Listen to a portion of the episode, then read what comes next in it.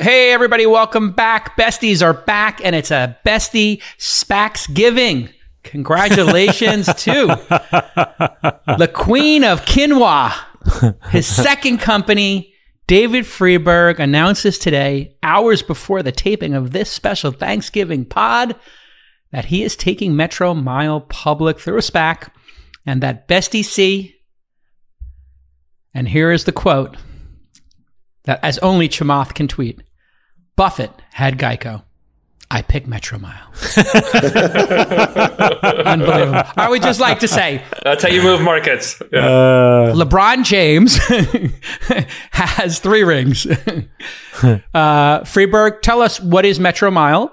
Uh, and um, well, this isn't a self-promoting podcast, is it? I mean, no, like, no, but I think it's just you know it's your I, second start- I company. start- I started the company in 2011 when I was running Climate, when I was the CEO there, and um, you know, we were Climate was offering insurance at the time. We learned a lot about the insurance markets and figured like, hey, you know, telematics or connecting cars to the internet is going to be a big deal, and we're going to be able to completely change the auto insurance industry. So we set up this company. I was the chairman from the founding uh, in 2011 and uh, you know been uh, been chairman and I've been an active investor in the business in every round since then. Um, so the business has built some uh, you know really compelling uh, value proposition for customers, and you know it's got really good unit economics, and it's um, you know needed its last round of capital to get profitable. And turns out you know as we were thinking about that this summer that a SPAC was uh, a really good path for the business given the inflection point it's at.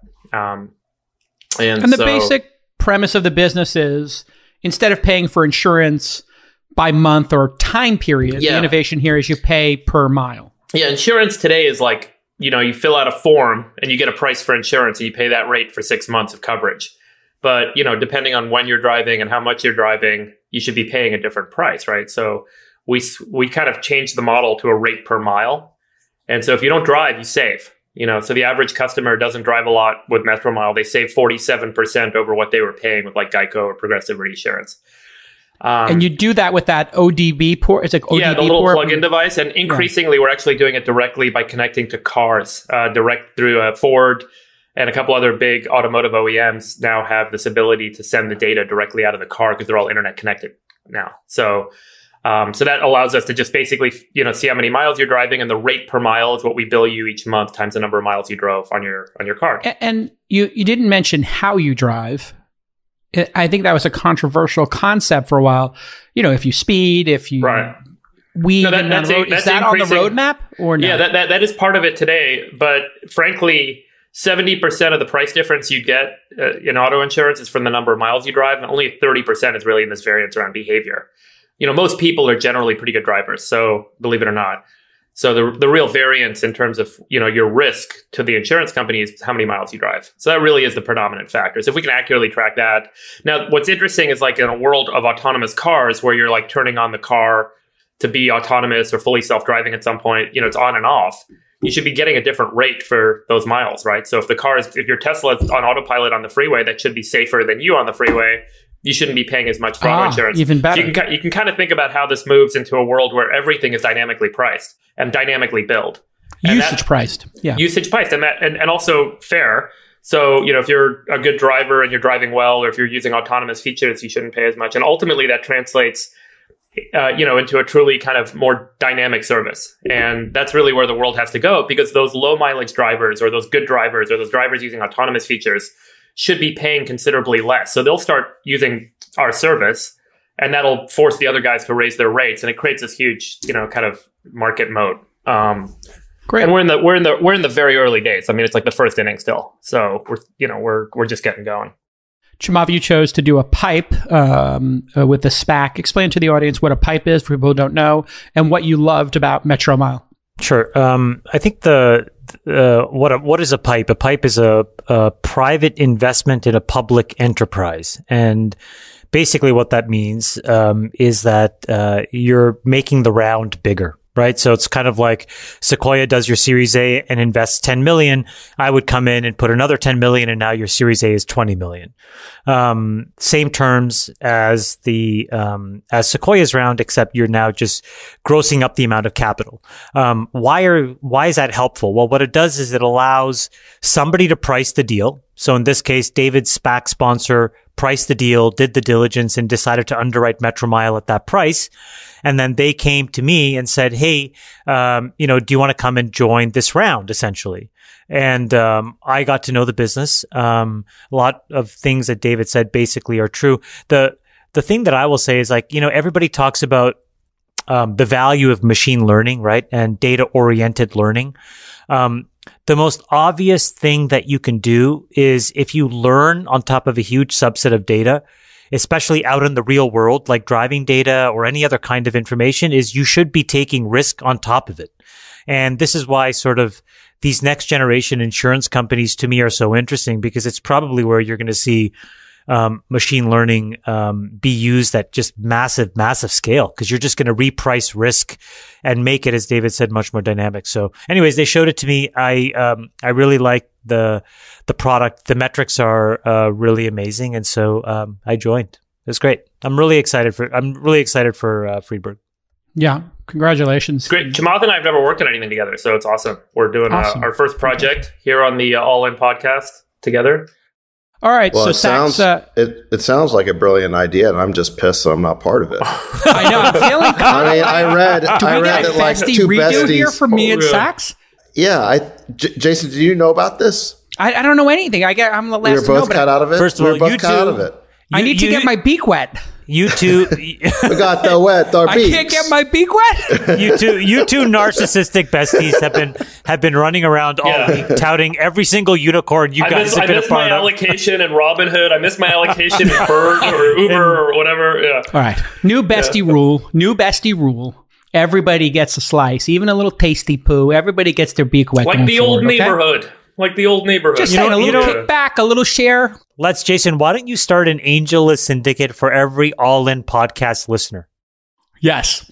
All If in podcast syndicate. It will be on thesyndicate.com. I It'll left be the at- AngelList, but yeah. Okay, yeah. We'll do it. We'll do it thesyndicate.com slash all in podcast, and then we'll aggregate all these uh, subscribers. Can- can and I I'll just take say- a 20% carry, and you guys can suggest ideas. Can I great just idea. say no? We, we'll do we'll do zero carry, and we'll allow all the listeners to participate in our deals, which I think would be pretty cool. Um, Yeah. listen, I've uh, I I've love how every time you loop my business into this, whether it's podcasting or syndicates, you take out the money and the profit.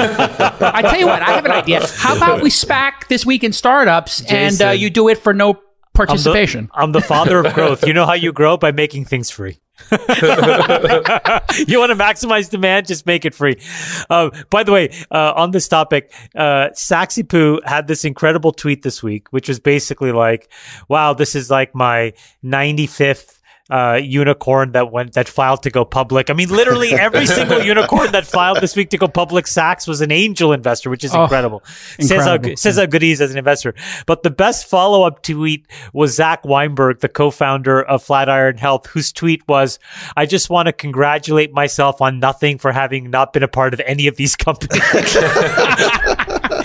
I would like to congratulate myself for making no bets and taking no risk and getting no reward. Uh, no, I thought I thought Zach's tweet was the best. Zach, don't you find it tiring? Like all these investments that you've made, like don't these guys call you and want to do meetings and chat all the time? I mean, you know, this has Well- got to be like a, a huge amount of effort, right?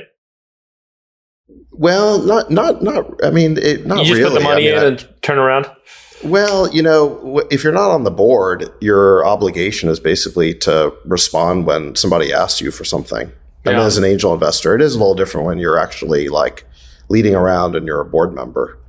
Um, but I was making Sexy. I was making these investments back in 2012, 2013. That's when these seeds were planted. Right. These were 50K, 100K, 250K checks, right? So the responsibility is proportional to the dollar amount. S some are a little bigger than that, actually. But Yeah? um, Oh. I, I, um, I mean, I've written ch- I, I've written checks, you know, seven figure checks in some of these companies. Well, Sacks, according to your personal balance sheet that we got from your accountant this week. Yeah, Phil Hellmuth uh, sent it. Yeah. Oh, We man. see here a transaction for House. Is it true you did the Series B of House, the entire Series B? At a dollar No. That's what I heard. share. No, no, I heard it was you led the Series Yeah. B. no, no. NEA led that round. Ah. I mean, I invested a lot as an individual. I did co-lead um, the Series B or C of Addepar. Um, that was one that I did as an individual.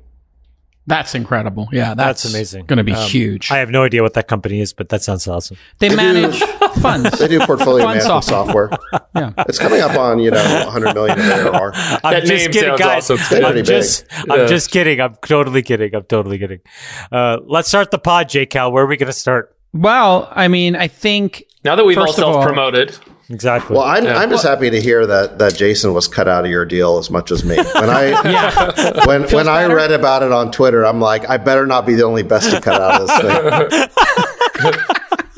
I mean, all right. it's so funny. Yeah. You're right. You're totally you're right. You're right. It is it is au- getting awkward now because people who watch this podcast assume that we do everything together. Like literally, they're like, "Well, you guys go grocery shopping together. You go on vacation together.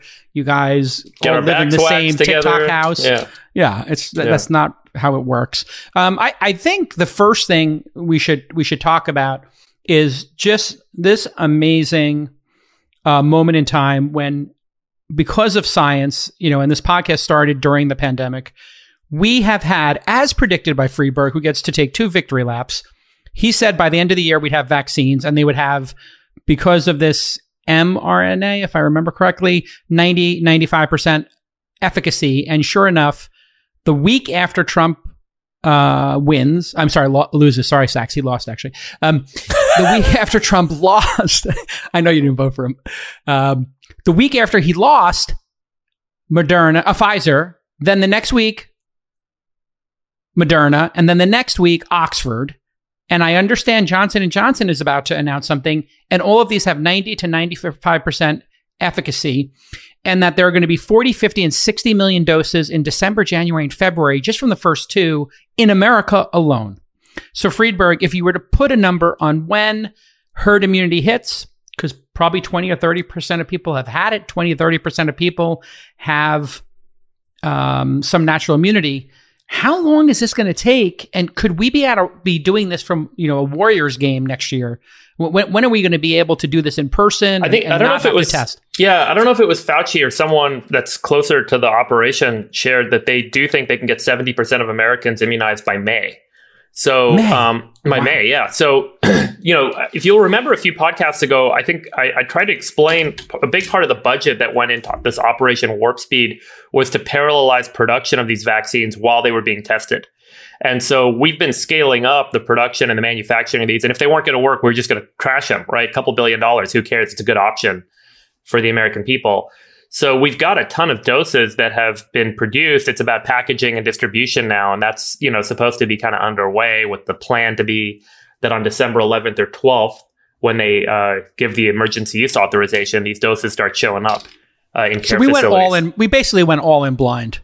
Like we just shoved the chips in and said we're going to make these vaccines even you know, if they're it's more not. like it's more like a, a spray and pray um, angel investment portfolio. You know, we we bought uh, a bunch. We bought like four different things or five different things. We made a bets in all of them and hope that one of them pays off. And it turns out they're all going to pay off. So you know, or, or, or a chunk of them are going to pay off, and we get to have them ready. You know, in time to kind of make a difference here. Now, all that being said, if you look at the case numbers in the U.S. right now we could be as high as 30% of the American people have already been infected with coronavirus based on some estimates.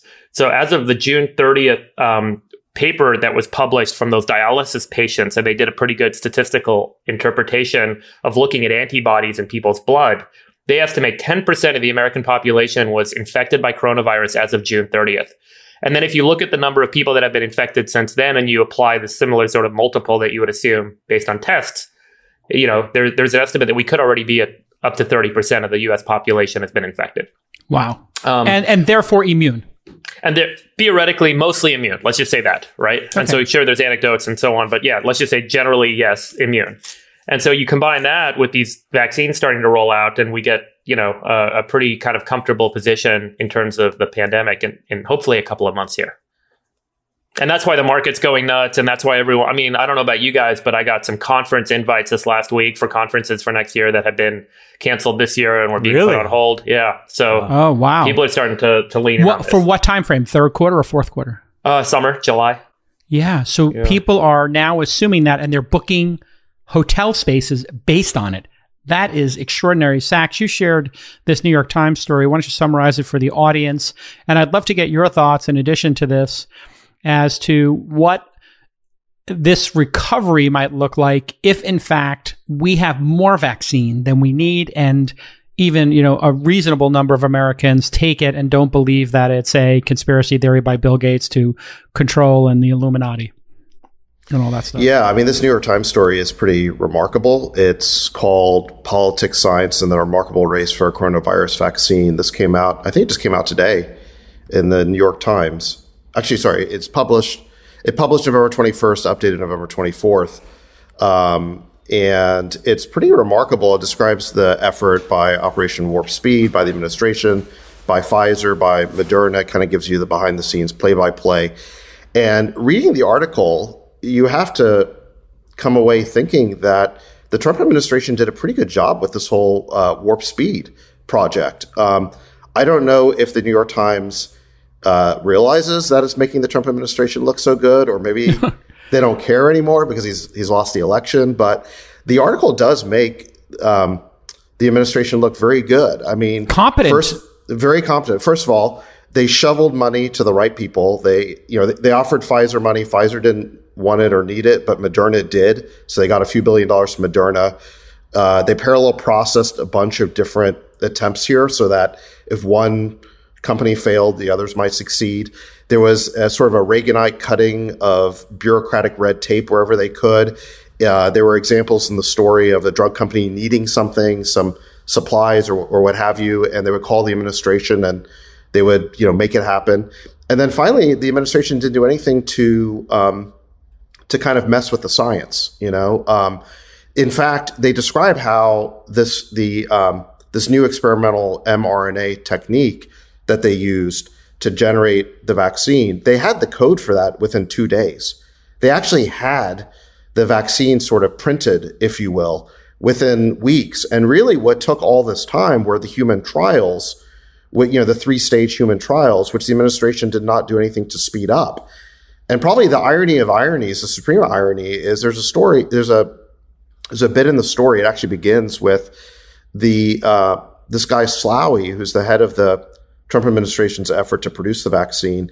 He actually slowed down the Moderna human trials by about three weeks because they weren't including enough minorities in the you know in the in the trial, and that cost him three weeks. If it weren't for those three weeks, Moderna's vaccine would have happened before Pfizer, and it would have come out about a week before the election.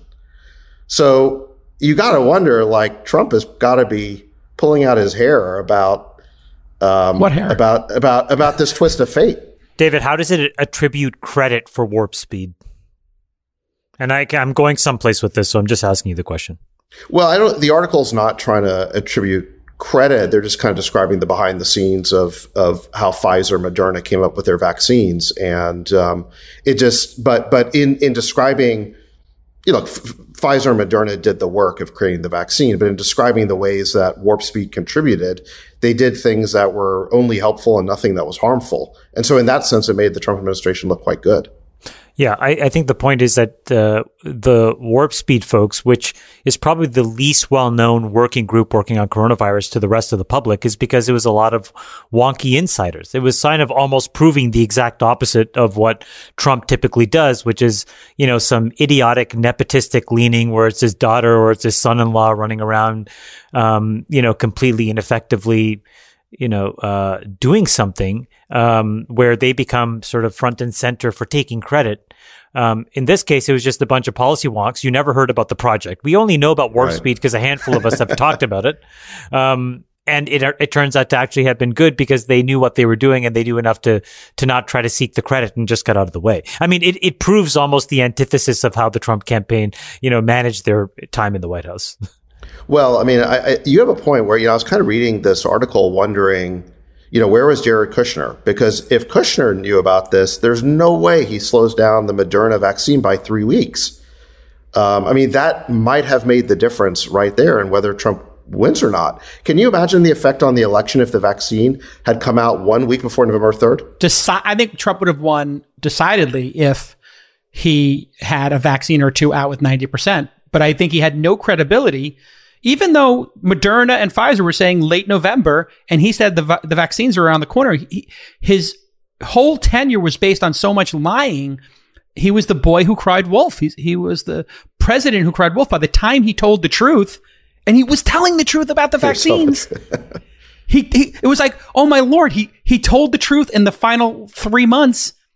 Well, And- can I can I give you the opposite, David, of that, which is that if Moderna basically says, "Hey guys, we have a vaccine that works for white people and a disease that's you know disproportionately killing blacks and you know Hispanics and brown people, uh, Native Americans," um, and all of a sudden people are like, "Wait, what the fuck?" Maybe they would have gone into Georgia and they would have just crushed them even more, and then you would have actually had the Senate flip too. So you could have had a whole kind of distribution of outcomes there in a different case because you could have had an, an angry reaction as well. We we don't know.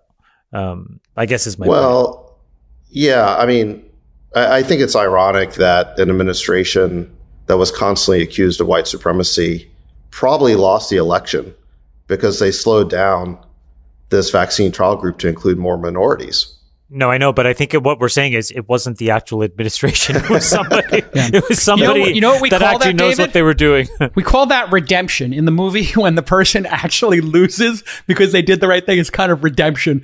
Friedberg, when you look at these mRNA vaccines, you were educating us about them last night um, and also for a long time. Uh, t- tell the audience just one more time how um, these work briefly a- and what the potential for them is in the future. Because I think a lot of us now are starting to see the light at the end of the tunnel.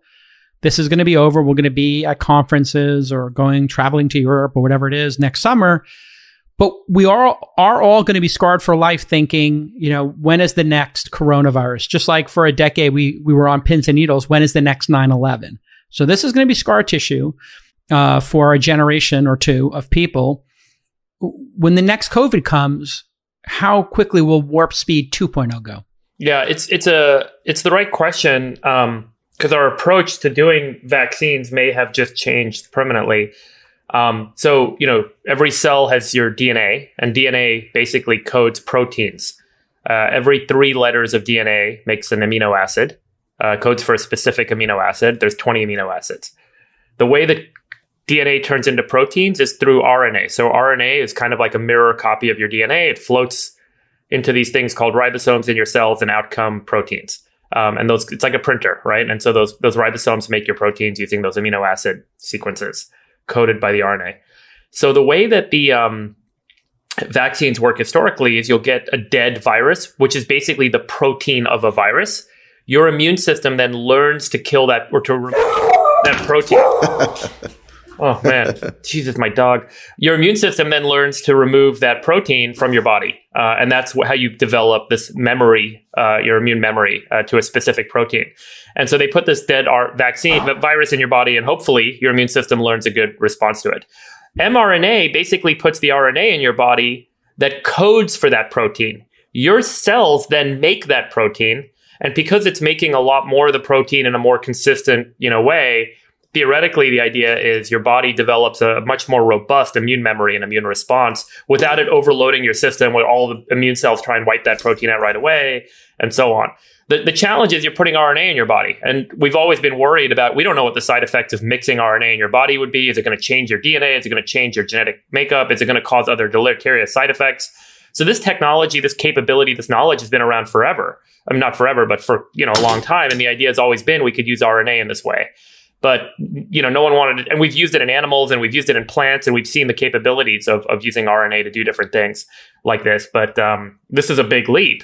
And so uh, you know we, we kind of leapt forward here getting to the point that we felt comfortable with you know rna as a as a treatment like this and it's um, it's working. So in theory in the future as Sacks points out you could take any virus or any bacteria you could read its dna you could do that in an hour then you could take chunks of that DNA and code RNA for it so that your body makes those proteins and theoretically produce an immune response. So that that's the, the that's the science of like how do you how do you create a new I vaccine? that's I think that's RNA? the amazing part is the way it's described, you know, in this article is that it's almost like laser printing or 3D printing a vaccine. It's kind of like the equivalent of that. You just take the genome of the virus and, you know, boom, you've got the vaccine. And then all the other delay is about human trials and testing of it. But imagine if that there, there was the next coronavirus is 10 times as deadly, you know, something that's as spreads as contagiously as smallpox and as you know as deadly as Ebola or something like that. We could have a vaccine the next day. You know, like you could. We, we could have it very very challenge, quickly. David, would be is we'd have it the next day, like we did here, but we would be going through this three phase trial. And so I want to take a moment here and talk to Chamath about something, which is challenge trials. Um, in the UK, they will start doing challenge trials. For those people who don't know what a challenge trial is, essentially they expose you to something dangerous, i.e., a virus like COVID, and then uh, they give you the uh, vaccine, and then they give you uh, the virus, as opposed to how we do a three phase trial, which is you give the the vaccine to thirty thousand people and a, and a placebo to thirty thousand, and then you come back three months later and see how many people got infected, and it takes time and money. Whereas challenge trials only take risk on the individuals who are part of it. Chamath, uh, uh, hundreds of people in the science community signed a letter. And in the UK, they're going to be doing the first challenge trials in January. The United States is not doing these. I'm certain China is. Um, do you think it's a moment in time where we need to think about the ethics and morality of challenge trials specifically? And then, if so, how do you execute them without, how do you execute a challenge trial without it being unfair um, or too dangerous for people. Obviously, you're not going to just go into a prison and say, "Hey, anybody want to get 10 years off the sentence? Join the challenge trial." That seems morally bankrupt. But we let people climb mountains without ropes, so Right. Well, I, th- I think this speaks to a whole bunch of other issues that we've talked about on the pod before. You know, another example of this was Section 230 before when we talked about it. We had a body of law that was created in a moment of time that essentially was about framing and understanding a specific pathway and a way to use technologies that today look archaic. And we have to rewrite the laws in order to mm-hmm. just compensate and understand for where we are. So if I, if you double click on trials as an example, you know, if you have a solution for a rare disease, you can go in a specific pathway with the FDA and get breakthrough and fast track approval. But if you, for example, have, uh, you know, a novel immunotherapy cancer drug, you probably, you cannot, you know, you have to do a multi-phase trial, a typical three-phase trial. You have to solve for very t- typical things like fatigue, et cetera, et cetera. All these things slow progress down. Now, in a world where we were somewhat flying blind 40 or 50 years ago, we didn't have, you know, things like CRISPR. We didn't have, you know, a real understanding of the genome. Um, we didn't have delivery mechanisms like CAR T. You would say, okay, yeah, we should be really, really um, careful. Um, but I would say that the more you know, um, the more you can ease up on the rules because you can actually empower people with a lot of information. And it shouldn't take a disaster scenario for us to be iterative and experimental. So I think the challenge trial is really important. I think the concept of them make a lot of sense. I think a lot of government should employ incentives to figure out who is eligible and why. But if you're a healthy adult male or female, and you want to participate in a trial for whatever set of reasons, um, you should be allowed to do so. And companies that want to run those trials should be allowed to run them. Similarly, if you want to find a complementary pathway through regulatory agencies to get drugs to the starting line, you should be able to do those too. And I think what we have to do is multi-path, um, these compounds going forward because I think that's where you accelerate all these technologies' ability to actually solve these diseases. Friedberg, why is it so controversial that um, a rocket ship company uh, or you know uh, people who want to climb on mountains without ropes or, or a rocket ship company. Like there are experimental pilots. We have astronauts. They, they take unbelievable risk. We send thousands of troops into harm's way for many different reasons uh, many of which sadly die. And they volunteer for those activities. Those people are volunteering and compensated. But when we look at science and we look at a challenge trial, Scientists say this is morally reprehensible to compensate somebody for taking risk. When it, that's exactly what we do in the army, we do it with police officers and we do it with astronauts. H- uh, help us understand how scientists think so differently than, say, war.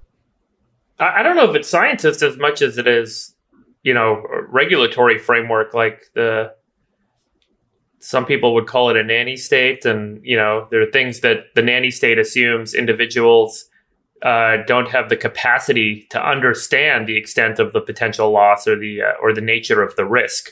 This is true for angel investing, right? You have to be a qualified investor to invest in a private company without appropriate disclosures, and uh, it's true in a lot of other contexts. So um, you know, to to give people the authority to make decisions like this, it seems like my I'm, I have no point of view that I'm kind of making here, but it seems like the the the the the, the, the government assumes or the, the elected officials assume or the populace assumes that there are things that people aren't really equipped to make decisions on because they can't understand the risk because they're not qualified and uh, that and they get excluded from those activities but Sacks is the uh is Yeah, the Sacks, how should we reframe this this? stuff. yeah Well, I think Or how should we of risk- frame it? I think assumption of risk is is a is a really good principle, and it, it is a way for people to engage in potentially harmful behaviors. Just because a behavior is is potentially harmful doesn't mean you don't get to do it. Um, in the United States, you're allowed to do things that are manifestly harmful to yourself, like smoking. Well, You know, you even assume the even risk. even worse. If you're in Oregon, you can now do all kinds of hard drugs. I mean, you can assume that Right. risk for yourself. So, you know, if if in Portland, Oregon, you can now take heroin openly in the street with no consequence, but you can't participate in a trial that could basically cure a cancer. That's insane to me.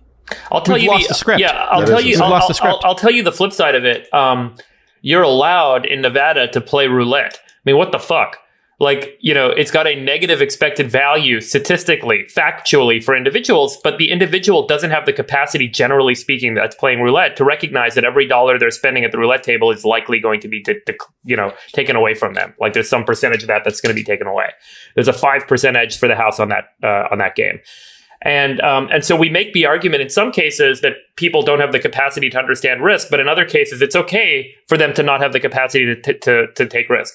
And I think that there is this notion of what some people call regulatory capture that probably encompasses both of these, which is that there is some degree of profiteering that has created some set of laws that kind of manifestly capture that system in a certain way. So there are profitable casino enterprises that say, let's get people to spend their money in a risky way that they don't understand. And that becomes the law. And then people in Nevada are allowed to do that. There are also pharmaceutical companies that will say we need to have huge regulatory burdens. So once we make that big investment and we get patent approval and we can lock in that drug, we can charge a lot of money for it. So I would argue to some extent that the regulatory capture associated with the profiteering that happens on the back end in pharmaceuticals has in large part driven the structure around risk taking in um, in, drug trials, uh, particularly in the U.S. I mean, you can go get whatever drug you want over the counter in Mexico, right? I mean, we have a very different system. Um, it's the Well, most. Ex- it also happens to be the most expensive in the world, and the the rationale is, well, you're the most protected, right? Well, the drug and the drug infrastructure here has created, to your point, because of regulation, the entire, um, you know, CRO industry, which is a multi multi billion dollar industry, which basically is um, essentially a retardant of R and D velocity. Right, its entire job is to slow things down. Um, create these double-blinded studies. By the way, and ha- so many of these studies are not even double-blinded. They're not even actually scientifically rigorous. They get basically blown apart after the fact. So what are they really in the business of doing? It's because they're, ex- they're exploiting a business model that was created by laws, laws that were written by regulators, regulators that were in the hands of lobbyists. None of those folks truly understood at the time, but especially today, what's really possible. So, um, you know, it, it does not make sense in the United States of America, just writ large, simply put, that you can buy alcohol and drink yourself into the ground, buy cigarettes and smoke yourself to death, you know, jump out gamble of a- away your money. gamble away your money where you're negative EV or open, you know, openly do illicit drugs, but you can't participate in a thoughtful trial backed by scientific research. In fairness, Chamath, you can get away with smoking fentanyl uh, in San Francisco and Oregon, but it is illegal to use that plastic straw. So be careful, folks. The laws are very clear here. That plastic straw is going to get you in a lot of trouble. I don't know what the fine is, but it is. Well, I mean, if it, it, it would it wouldn't be so crazy if it weren't true. But to your point, like you would actually get arrested for having a plastic bag than you will for having fentanyl in, in San Francisco. Absolutely. They'll, they'll arrest you for the bag that the fentanyl's in, but In- Chesapeake will not arrest you for the fentanyl in the plastic bag. Uh, Sacks, we've totally lost the script, but uh, Chamath sort of bridged this with the 230 um, discussion of common carrier and hey, you know, uh, we, we had great intent with this law, but nobody saw social networks becoming this dominant, addictive, et cetera. So we need to be more nimble as a government in, in changing these regulations, whether it's straws, fentanyl, challenge trials, or 230. You wrote a blog post about it.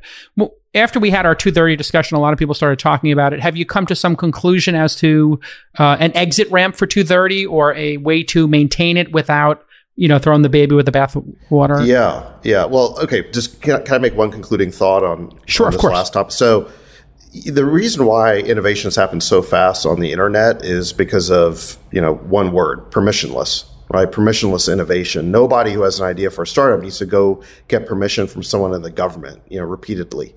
That's really what makes a difference. You know, Mark Zuckerberg as a you know, sophomore in college can just build his project. Larry and Sergey as PhD students can just build their project, ship it, start, you know, getting users, and they don't have to get the permission of a regulator whose incentive, by the way, is just typically not to get fired by approving something that might rebound on them in some, you know, in some bad way And to keep their job, yeah.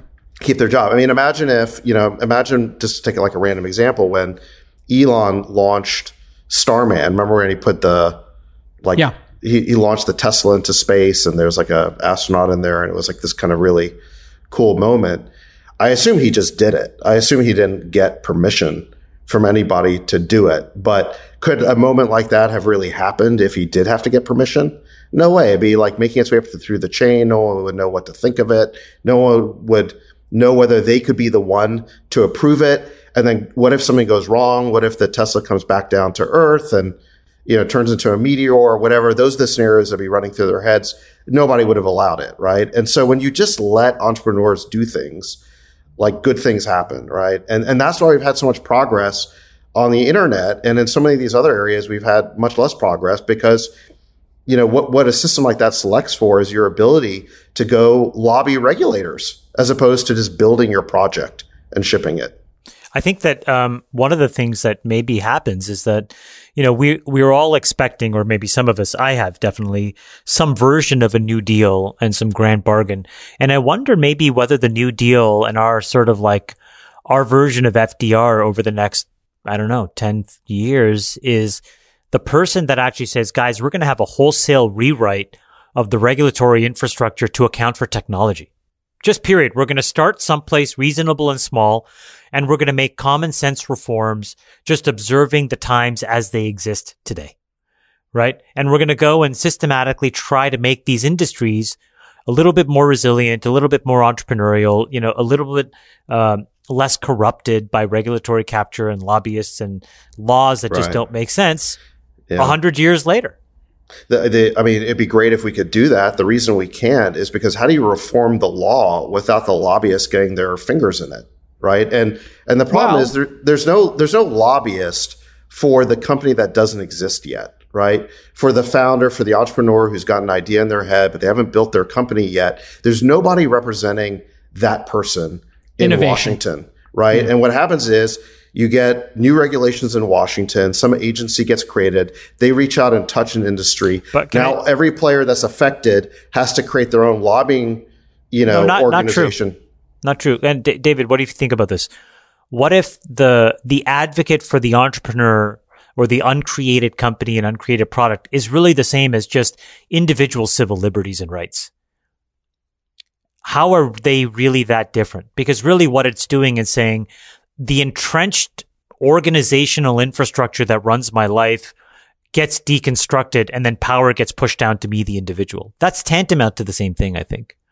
Well, we we have seen some we, It'd be we have seen some could do it, pushback. but- well, I mean, I, I, there is some silver lining here. If you look right now, the citizens of California, uh, obviously people have been fleeing and we've been talking about California and, and the one party system here causing so many problems. But we did have Prop 22 uh, pass and we now have 900,000 people have signed to recall Governor Newsom. Uh, and these seem to be some pushback against this sort of nanny state uh, where people can't make decisions. And then additionally, uh, today, the SEC announced um, that they will allow gig working companies to give stock to employees as part of their compensation, up to 15% of their compensation. In fact, uh, Hester, um, uh, how do you pronounce her last name? It's not Pierce. Um, you can't pronounce the word Pierce? Purse. Purse. Purse. No, it's spelled Pierce, but Hester Purse is worth following on the Twitter, H E S T E R P E I R C E. Hester Purse, I had her on my podcast this week in startups, and she, um, they're they're really getting aggressive in changing the accreditation law so anybody's going to be able to be an accredited investor you just become sophisticated through a testing mechanism and now they want to let gig workers get equity but by the way sorry here's a perfect example of um, a regulatory body and infrastructure that actually has changed with the times. I think the SEC, in, in fact, I've, I've, i think we maybe we talked about this a little bit the last time. I actually think one of the best Trump appointees has been Jay Clayton. Um, and I actually think Jay Clayton has done an incredibly good job. And a lot of what he's done is just deconstruct this kind of nanny state and say people can become educated and make good decisions for themselves. And because it's in some, it's in an area that's relatively benign, i.e. investing, people kind of just let it happen without a lot of pushback and everybody kind of generally supports it. Democrats support it, Republicans support it, and the outcomes are really good. To your point, Jason, which is in a world of zero rates, how do you expect any just, you know, average, ordinary middle American who just works a decent job to save for their retirement to actually make enough money. Well, they're going to have to get educated and they're going to have to find a way of putting their money to work in, in, uh, in assets that have a better return, which literally was illegal up until very recently. Yeah. And I mean, so we, you, you were, syst- you were systematically letting the rich stay rich. And you were blocking the poor from having an yeah. opportunity to advance. Like, what if Apple Store employees could get their paycheck and say, I want to take my paycheck 70% cash, 30%, you know, restrict, restricted stock units at this discount. Like we could let Apple store employees make, you know, a million dollars after five or 10 years of working there 10, 20 years from now and have generational wealth change. David Sacks, you had comment. Well, I was going to ask Chamath, do you think this type of deregulation is going to happen in the Biden administration? Yes. Because what you're discussing is like a very, really kind of classical Republican or Reaganite idea, right? I, I agree. And, and, and I think what's going to happen is you're, I think you're going to continue to see deregulation in areas that are um, benign and non-controversial. So I think the SEC, um, the FCC, I think all of these places you'll see movement. Um, I think you'll probably actually see a lot more choice um, and deregulation effectively in um, uh, in Medicare and CMMI. Um, I think those places will move first. And then I think it'll be up to some leader politician to then really rally the troops on some higher order bits. Um, and one of the biggest higher order bits would be sort of around the broader healthcare infrastructure, um, social security, uh, education, education, education is probably the biggest one. That's, that's like the, it's just too sacrosanct for the Democrats. You cannot get elected without the teachers. And so unless there is a startup that completely disrupts teacher pay and mm. teacher compensation, um, then the public school teachers unions will continue to dominate a lot of the federal and uh, state policy for the worse, unfortunately. Friedberg, if you had one um, regulation or series of regulations or regulatory body you would most like to see change for the good of humanity and you know Americans and, and the rest of the humans on the planet, what would it be? To listen to the rest of the podcast, search for All In with Chamath, Jason, Sacks, and Friedberg, available across all major podcasting platforms.